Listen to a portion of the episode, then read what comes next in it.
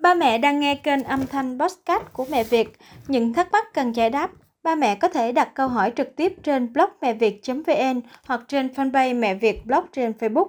Đội ngũ team Mẹ Việt với những kiến thức và kinh nghiệm nuôi dạy con sẽ giúp cho ba mẹ áp dụng được vào thực tế.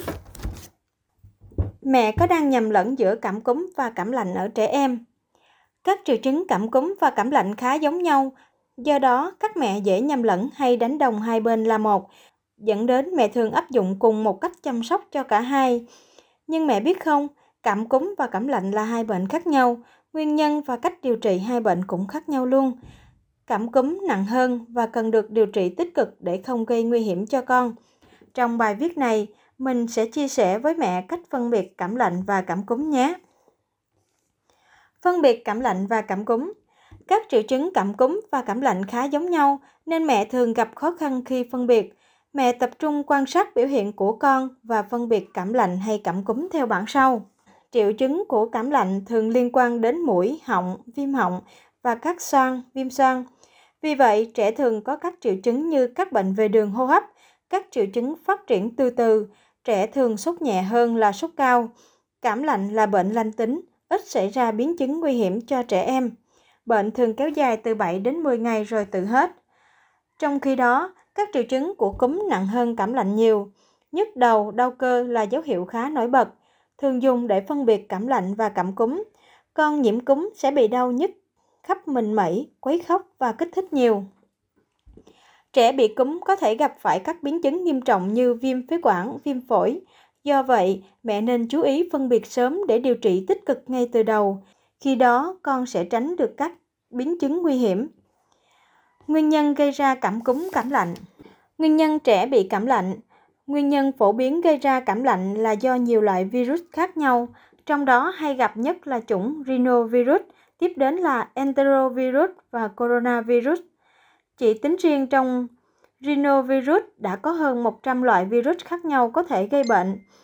Đó là lý do một năm trẻ có thể nhiễm lạnh từ 8 đến 10 lần. Cảm lạnh có thể xảy ra quanh năm và tập trung nhiều nhất là vào mùa lạnh. Rhinovirus Rhinovirus thường tấn công ở mũi nên triệu chứng của lạnh thường hắt hơi, nghẹt mũi, sổ mũi. Chỉ tính riêng trong rhinovirus đã có hơn 100 loại virus khác nhau có thể gây bệnh. Đó là lý do một năm trẻ có thể bị nhiễm cảm lạnh từ 8 đến 10 lần. Cảm lạnh có thể xảy ra quanh năm và tập trung nhiều nhất vào mùa lạnh. Rhinovirus thường tấn công ở mũi nên triệu chứng của cảm lạnh thường là hắt hơi, nghẹt mũi, sổ mũi. Chăm sóc trẻ bị cảm lạnh, mẹ tìm hiểu trong bài viết Trẻ sơ sinh bị cảm lạnh và giải đáp thắc mắc thường gặp của mẹ trên blog mẹ việt.vn. Nguyên nhân trẻ bị cảm cúm Cảm cúm là bệnh truyền nhiễm cấp tính gây ra bởi virus cúm. Có 3 chủng virus cúm là A, B và C. Trong đó, cúm A và B thường gây bệnh nhiều hơn. Cụ thể, cúm tiếp A, thủ phạm gây nên các đại dịch lớn trên thế giới. Các mẹ hẳn sẽ thấy quen thuộc khi nhắc đến những cái tên cúm da cầm H5N1, cúm heo H1N1. Cúm tiếp A nguy hiểm, khả năng lây lan nhanh chóng và có nguy cơ gây tử vong cao.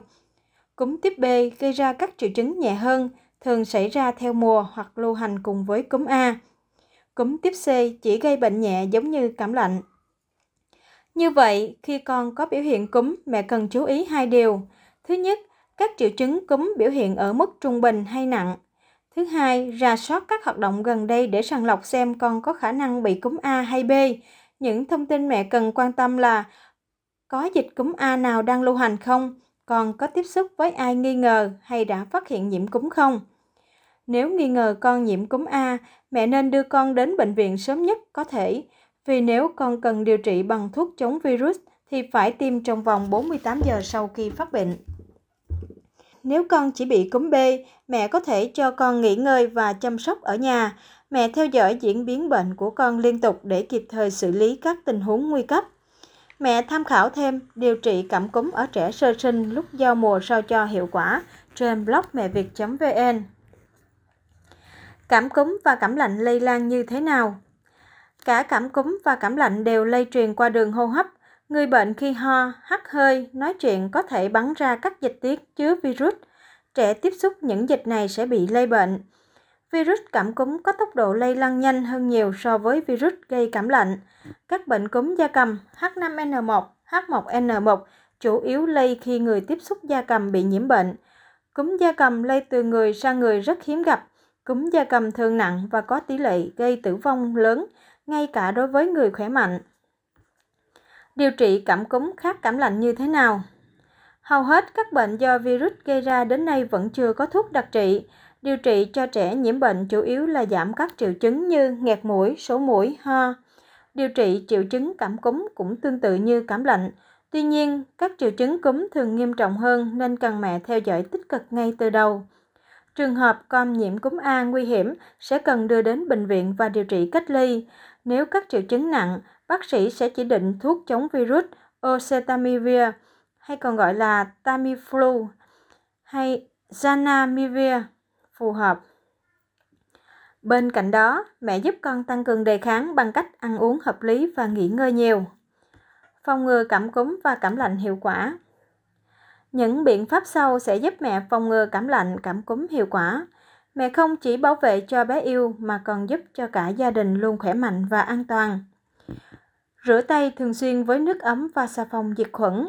Sử dụng vật dụng sinh hoạt riêng cho các thành viên trong gia đình. Ở trường, con cũng nên dùng đồ dùng riêng. Che mũi và miệng khi ho, hắt hơi bằng khăn giấy và vứt ngay vào sọt rác sau đó. Nếu không có khăn giấy thì dùng mặt trong khuỷu tay. Hạn chế để mắt, mũi, miệng tiếp xúc với mầm bệnh, tay rửa chưa sạch. Bổ sung gừng tỏi vào bữa ăn hàng ngày vì đây là kháng sinh tự nhiên kháng virus rất tốt. Nâng cao sức khỏe bằng cách ăn uống đủ chất, ăn nhiều hoa quả giàu vitamin C, uống nhiều nước. Đeo khẩu trang khi đi ra ngoài, hạn chế đến nơi công cộng vào mùa dịch cúm. Không cho trẻ tiếp xúc với người đang mắc cúm hay gia súc, gia cầm bị bệnh, nghi bị bệnh. Tiêm phòng cúm hàng năm Khác với bệnh cảm lạnh diễn biến nhẹ nhàng hơn nhưng không có vaccine chủng ngừa, cảm cúm tuy có tính chất nguy hiểm hơn nhưng mẹ có thể phòng ngừa bằng tiêm vaccine cúm. Virus cúm thường xuyên thay đổi, trong khi vaccine cúm chỉ có hiệu lực bảo vệ một năm, mẹ tiêm phòng vaccine cúm hàng năm để hệ miễn dịch trẻ luôn được cập nhật virus mới nhé. Không những thế, tất cả các thành viên trong gia đình cũng nên được tiêm chủng cúm, đặc biệt mẹ bầu 3 tháng cuối hoặc dự định mang bầu cũng nên được chủng ngừa cúm. Điều này giúp bảo vệ bé yêu trong bụng và cho mẹ một thai kỳ hoàn toàn khỏe mạnh. Ở nước ta, mùa cúm thường bắt đầu từ tháng 10 kéo dài đến tận tháng 5 năm sau. Các mẹ có con nhỏ nên chủ động phòng ngừa cho con sớm, tốt nhất là trước mùa cúm. Khi nghi ngờ con bị cúm, mẹ hãy tìm dấu hiệu phân biệt cảm lạnh và cảm cúm. Mẹ phân biệt sớm sẽ giúp việc điều trị hiệu quả và đảm bảo an toàn cho con. Nhưng hiệu quả nhất vẫn là phòng ngừa bệnh cho con mẹ nhé. Các mẹ trên cộng đồng mẹ Việt thường chia sẻ nhiều kinh nghiệm giúp con phòng bệnh hiệu quả, hoặc mẹ có thể tham gia group mẹ Việt nuôi con, mang thai và sức khỏe gia đình để tham khảo nhiều mẹo hay để áp dụng cho bé yêu của mẹ đấy.